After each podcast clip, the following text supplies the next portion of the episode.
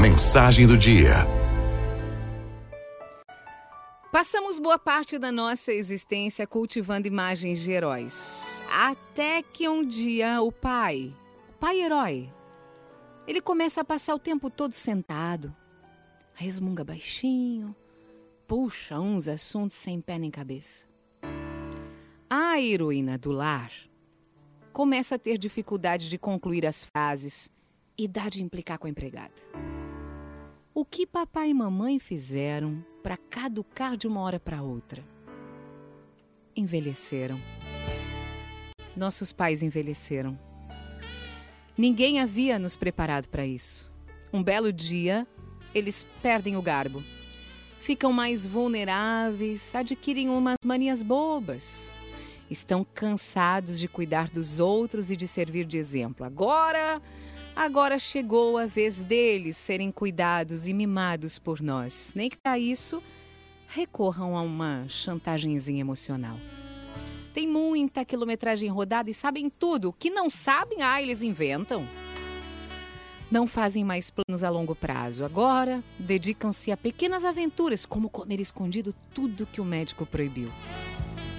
Estão com manchas na pele. Ficam tristes de repente. Mas não estão caducos. Caducos ficam os filhos que relutam em aceitar o ciclo da vida. É complicado. É complicado aceitar que os nossos heróis e as nossas heroínas já não estão no controle da situação. Estão frágeis, um pouco esquecidos. Têm esse direito, mas seguimos exigindo deles a energia de uma usina. Nós não admitimos as suas fraquezas, o seu desânimo. Ficamos irritados. Alguns chegam a gritar se eles se atrapalham com o celular ou outro equipamento.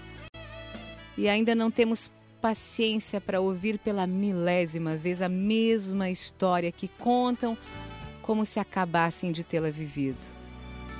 Em vez de aceitarmos com serenidade o fato de que as pessoas adotam um ritmo mais lento com o passar dos anos, simplesmente ficamos irritados por eles terem traído a nossa confiança.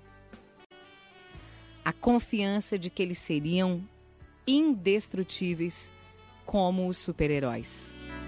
Provocamos discussões inúteis e os enervamos com a nossa insistência para que tudo siga como sempre foi.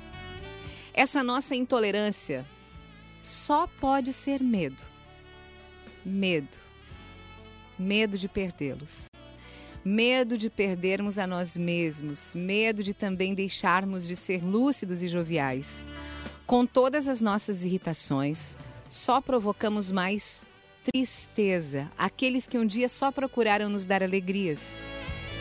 Por que não conseguimos ser um pouco do que eles foram para nós? Quantas noites esses heróis e heroínas passaram ao lado da nossa cama, nos medicando, cuidando, medindo a nossa febre. E nós ficamos irritados quando eles se esquecem de tomar seus remédios. E ao brigar com eles, os deixamos chorando, tal qual crianças que fomos um dia. É uma enrascada essa tal de passagem do tempo.